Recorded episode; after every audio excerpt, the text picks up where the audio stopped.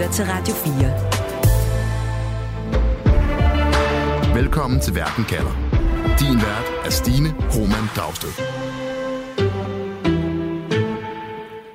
Når man ser på det udefra, så virker det voldsomt. Krigen i Mellemøsten er ikke længere begrænset til den 43 km lange Gazastribe. Nu har vi også Iran, som angriber Syrien, Irak og Pakistan, og Pakistan, der svarer igen. Vi har USA, der angriber Houthi-oprørerne i Yemen, oprørere, som bliver ved med at angribe handelsskibe i det Røde Hav. Vi har Libanon, hvorfra Hezbollah sender raketter ind over Israel, og Islamisk Stat, som angriber Iran.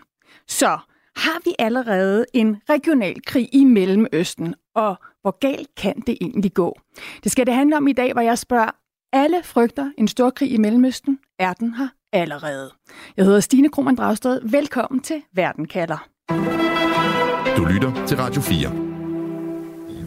Og velkommen til dig, Sune. Jeg vil lige starte med at spørge, hvor travlt har din dag været i dag? Jamen, der er pænt travlt den uge her, det må man sige. Øh, så du har lige et øh, vindue, hvor jeg har fundet tid, men der er rimelig travlt ja. Jeg har nemlig fået lov til at låne dig, Sune Engel Rasmussen, og du har selvfølgelig travlt, fordi du dækker Mellemøsten, og du dækker europæisk sikkerhed for Wall Street Journal, og du var for nylig i Israel, og du har også tidligere boet i både Iran og Afghanistan. Og Sune, derfor vil jeg jo gerne have dig til at prøve at hjælpe mig med at finde op og ned i, hvordan det ser ud, når vi taler om en regional krig eller en stor krig, og hvordan de her mange forskellige angreb hænger sammen. Siden Israel gik, ind, øh, gik i krig i, i Gaza som svar på Hamas' angreb ind i Israel, så har alle jo været bange for, at den her krig skulle brede sig uden for Gazas zone. Kan vi sige nu, at det allerede er sket? Ja, det tror jeg godt, vi kan sige. Altså, om der er en decideret stor krig i gang, det, vil jeg, altså, det, vil jeg, det mener jeg ikke, at der er endnu, men, men helt klart, altså, krigen i Gaza har, og Hamas' angreb på, på Israel den 7. oktober har haft nogle efterdønninger uden for Israel og, og de palæstinensiske områder, som vi ikke har set før faktisk. Altså, nu nævnte du selv Houthierne her i, i indledningsvis. Øh, de er meget mere aktive, end, end vi tidligere har set, og de plejer ikke rigtig at bekymre sig om, hvad der sker i Israel. Øh, og, og, øh, og der er ikke rigtig nogen tegn på, at tingene kommer til at dyse ned sådan lige forløbig, selvom alle sider af konflikten jo er interesseret i, at det her det ikke skal eksplodere og brede sig til, til en regulær stor krig. Men, øh, men, men helt klart, altså, der er nogle efterdønninger, som er meget øh, bekymrende. Lad mig lige spørge mig dig om, så hvad du kalder det. Altså, vi har analytikere herhjemme, blandt andet øh, Jakob Korsbo fra Tænketanken Gruppe, der kalder det en lavintensiv stor krig. Vi har også folk i USA, der siger, at der er en bredere regional krig i Mellemøsten i gang. Hvad vil du kalde det? Ja, men altså lavintens, øh, hvad sagde du, en lavintens øh, stor krig, det, det er ikke helt dumt. Altså det, det, som er værd at huske på, synes jeg, det er, at mange af de her øh, krigshandlinger, der finder sted, det er mellem øh, militante grupper som Houthierne eller Hezbollah eller Hamas, altså ikke stater, øh, men stater, som i, i sin i varierende grad er, er dirigeret af, af for eksempel Iran. Men vi har ikke set direkte konfrontationer mellem Iran og Israel eller Iran og USA. Og det, øh, hvis vi så det, så ville der være en regulær stor krig i gang. Men indtil videre, så er det de her øh, militser, som, som, øh, som udfører angreb enten mod, mod Israel eller mod øh, amerikanske skibe eller andre skibe i det Røde Hav, eller islamisk stat, som udnytter situationen, og, og øh, tror jeg, og, og udfører det her angreb på Iran for på siden, som dræbte næsten 100 mennesker. Mm. Øhm, så øh, så en, måske en slags stedfortræderi, kunne man kalde det, der, der er ved at blusse op, men det har vi også set tidligere. Og det er også værd at huske på, synes jeg, at, at hver gang der ligesom sker noget i Mellemøsten, så frygter folk tit, at ting kan, kan eskalere og, og ryge ud af kontrol, og der kommer en stor krig. Øhm, så det, det er også værd at huske på. Sule, pas lige på, der er et eller andet, der knirker i baggrunden, når du taler, øh, som er en lille smule distraherende. Ja.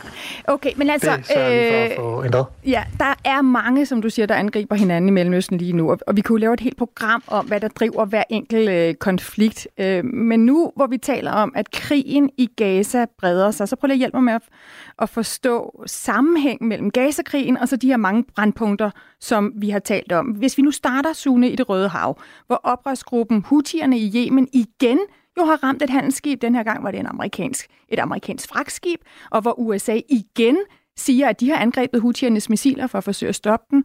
Hvad har det med krigen i Gaza at gøre, Sune? Houthierne siger, at de vil blive ved med at, at angribe skibe i det Røde Hav, øh, så længe Israel bliver ved med at bombe Gaza. Og det er ret interessant, fordi Houthierne er en del af sådan en større alliance af øh, militser, som er, er øh, finansieret og trænet øh, af Iran. Så de er på samme side i den forstand.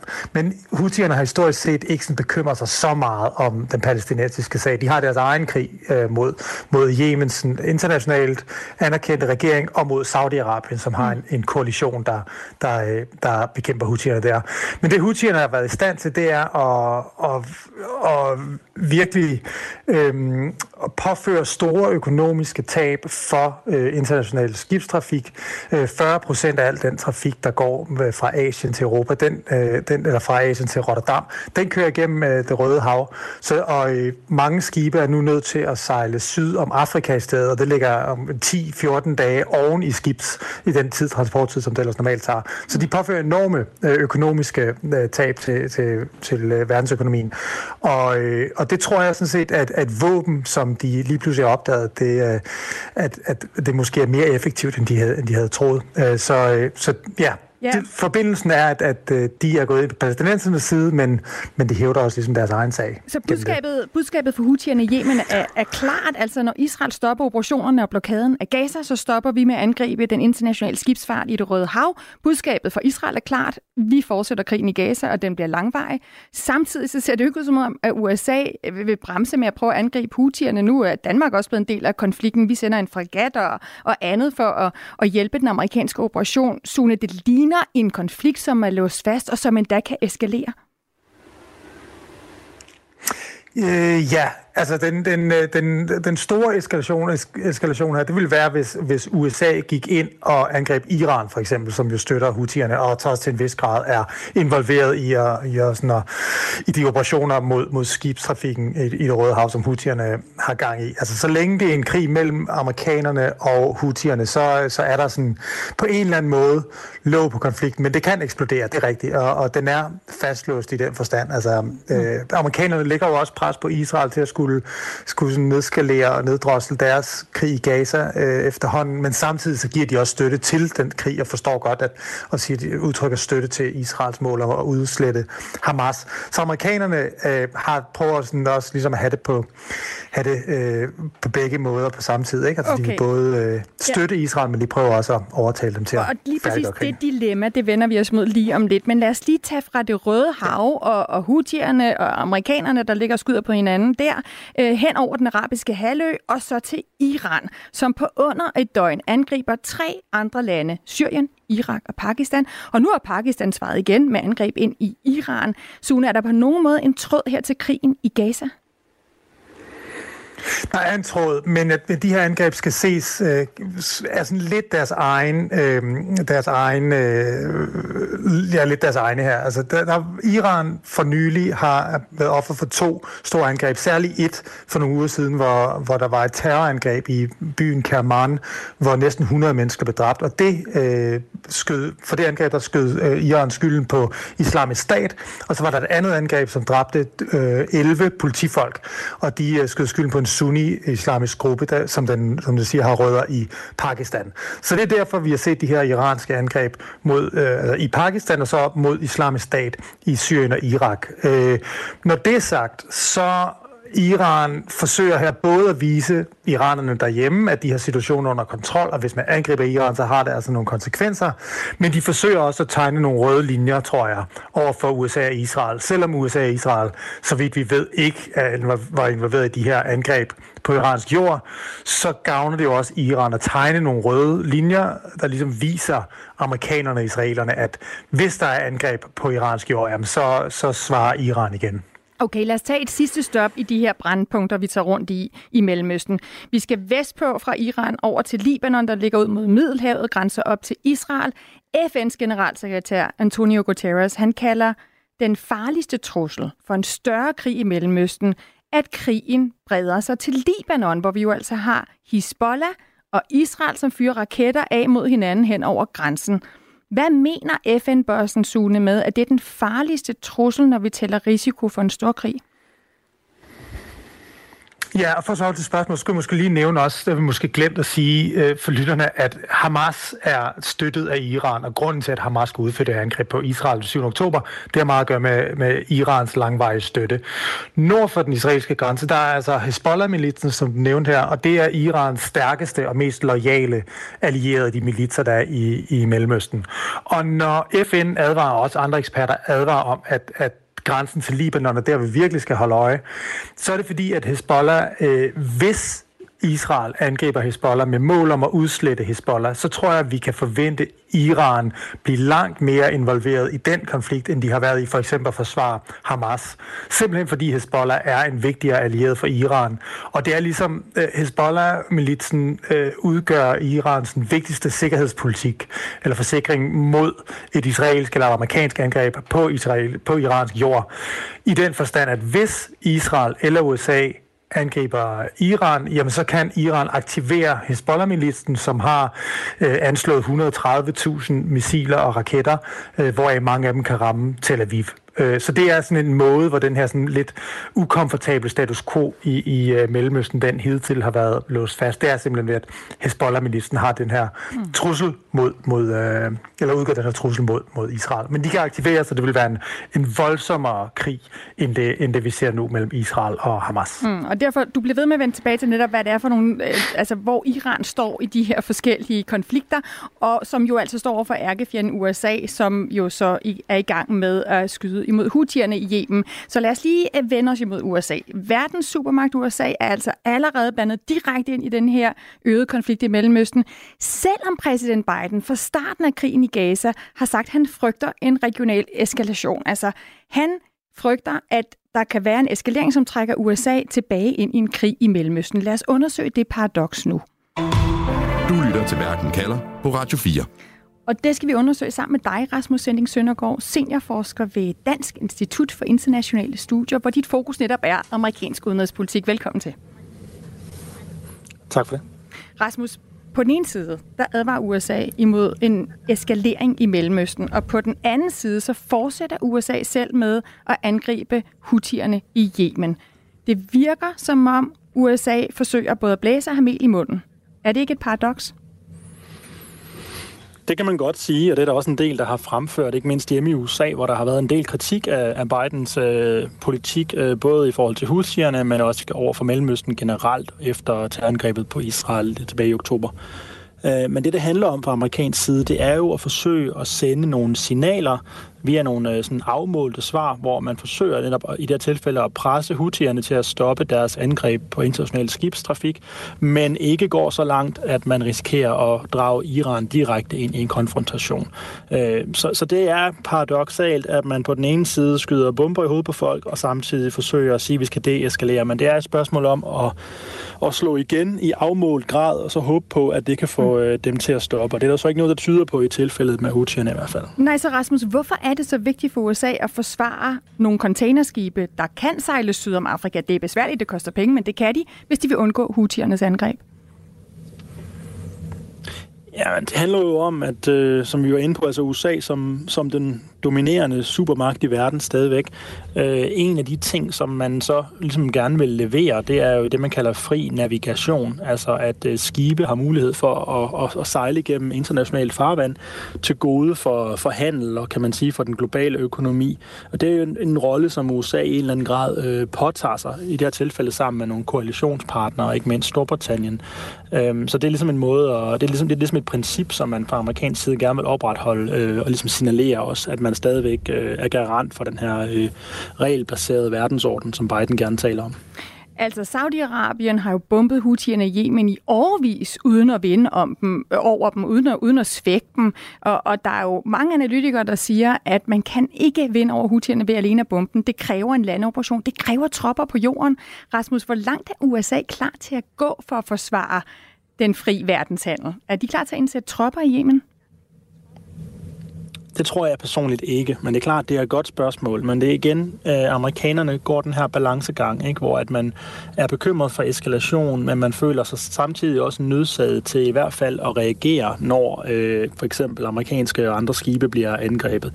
Øh, men vi skal huske på, at det kan godt være, at man er bekymret for, øh, hvad skal man sige, en regional krig, men man er lige så høj grad bekymret for, øh, at USA øh, skal inddrages i sådan en regional krig, og jeg tror ikke, man ser, øh, altså det er ikke noget, der er, er særligt populært, i slet, ikke, slet ikke i et valgår, kan man sige, i USA, hvis øh, amerikanske tropper ligesom øh, øger deres tilstedeværelse på landjorden i Mellemøsten. Det er der mildest talt ikke nogen politisk opbakning til hjemme i USA, så jeg tvivler meget på, at vi kommer til at se operationer øh, med amerikanske soldater på landjorden i Yemen.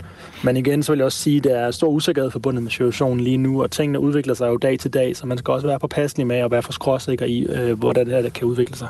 Ja, en ting er øh, Biden-regeringens popularitet hjemme i USA, og det er valgår. Øh, noget andet er populariteten af USA's anseelse ude i verden. Og her, der er hutierne jo virkelig ude, og øh, deres talsmænd kan man høre på alle mulige internationale medier. De siger, at de vil blive ved med at angribe handelsskibe, indtil der kommer en pause i krigen i Gaza.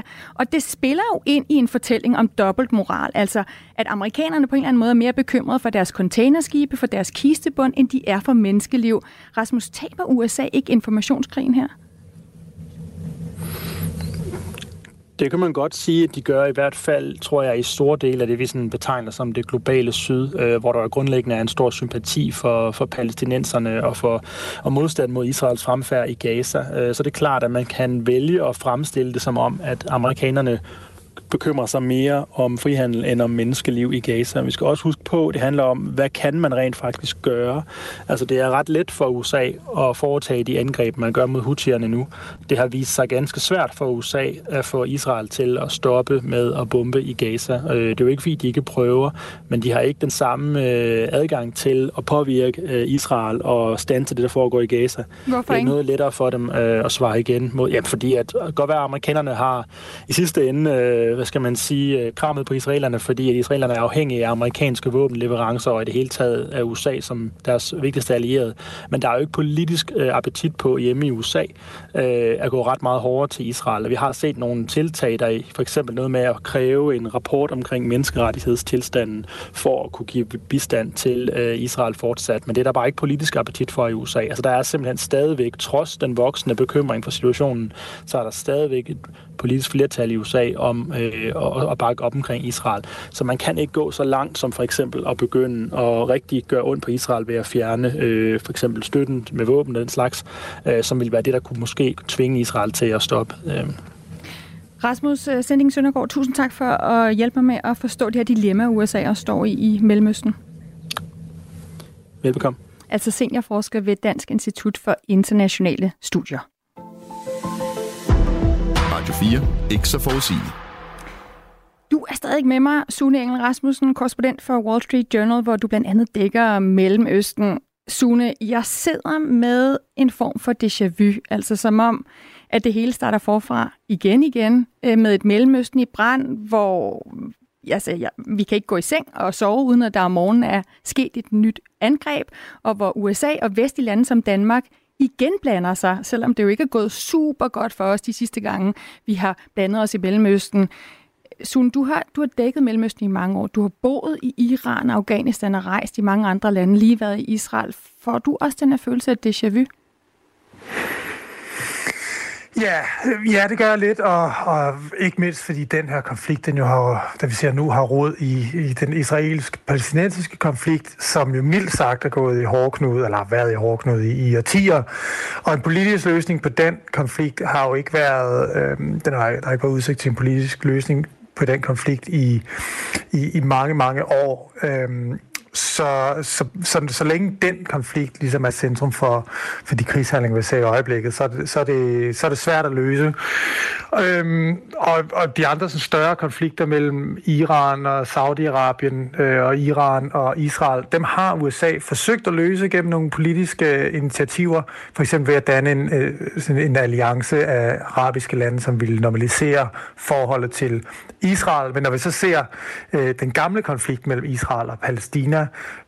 blusse op, som den gør her, så ser vi også de arabiske lande, øh, i hvert fald også sådan, øh, delvist under pres for deres egne befolkninger, øh, blive mindet om, at den palæstinensiske konflikt og den palæstinensiske sag altså er noget, der er vigtigt for de arabiske befolkninger øh, i regionen, og de vil ikke normalisere forhold med Israel øh, på bekostning af palæstinenserne. Så alt det er en lang måde at sige, ja, det her mm. det er et déjà vu, øh, og, og den mest déjà vu-agtige konflikt i Mellemøsten, det er den mellem Israel og palæstinenserne.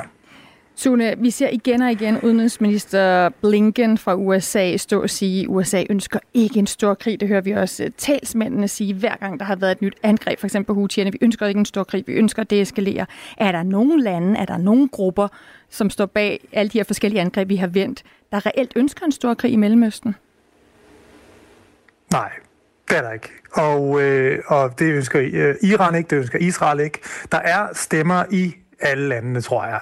I hvert fald i Iran, der er stemmer, som mener, at man skulle, måske kunne angribe Israel hårdere. Der er også stemmer i Israel, som mener, at man burde gå ind i Libanon og prøve at udslette Hezbollah, mens man har chancen, og mens der er noget international velvilje bag, øh, international opbakning bag Israel. Men det er ikke noget, som har bred opbakning i de her lande. Fordi man ved, at, at de forskellige militære styrker i regionen, øh, hvad det så er, er Iran, Israel, Saudi-Arabien eller, eller Hezbollah, er så stærke, at der er en form for, at det, det ville blive nærmest en gensidigt udslættende krig, hvis, man, hvis, den, hvis den først brød løs.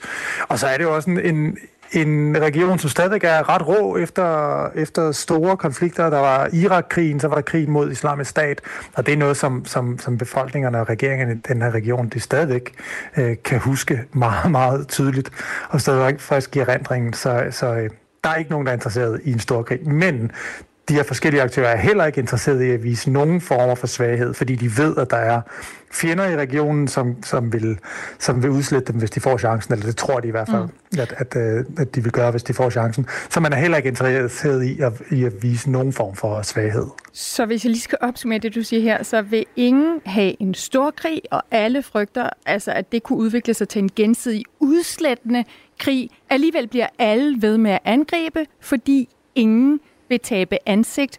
Det virker absurd. Ja, det, ja.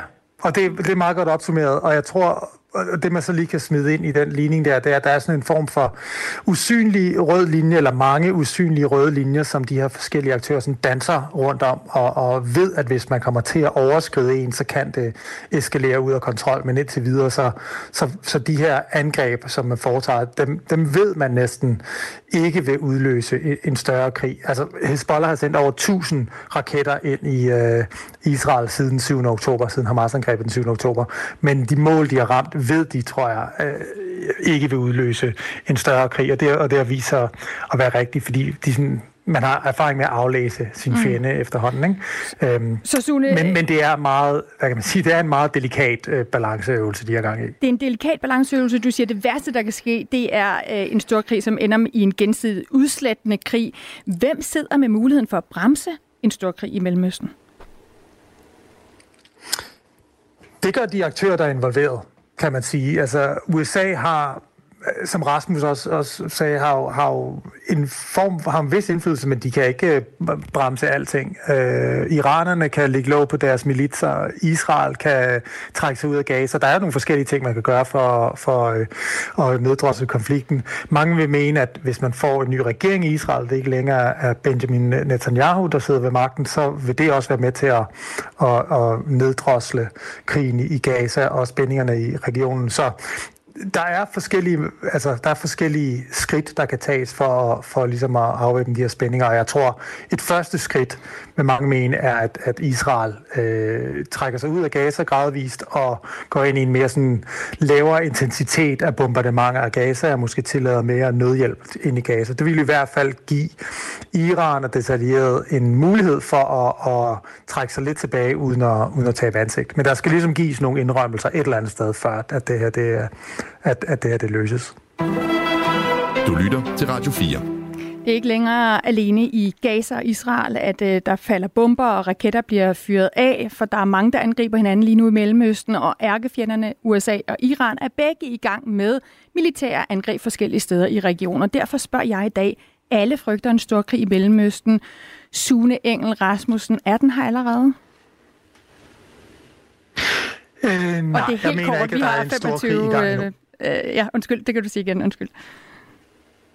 Ja, jeg, øh, ja, nej, jeg vil ikke mene, at der er en stor krig i gang i øjeblikket, men der er helt klart en, en form for stedfortræderkrig i gang på, på lav intensitet, eller på lavt plus, og der er en fare for, at det kan eskalere, og, og, og regionen kan eksplodere i en, i en større konflikt. Det er der helt klart. Tusind tak. Jamen selv tak. Altså Sune Engel Rasmussen, korrespondent på Wall Street Journal. Du har lyttet til en podcast fra Radio 4. Find flere episoder i vores app, eller der, hvor du lytter til podcast. Radio 4. Ikke så forudsigeligt.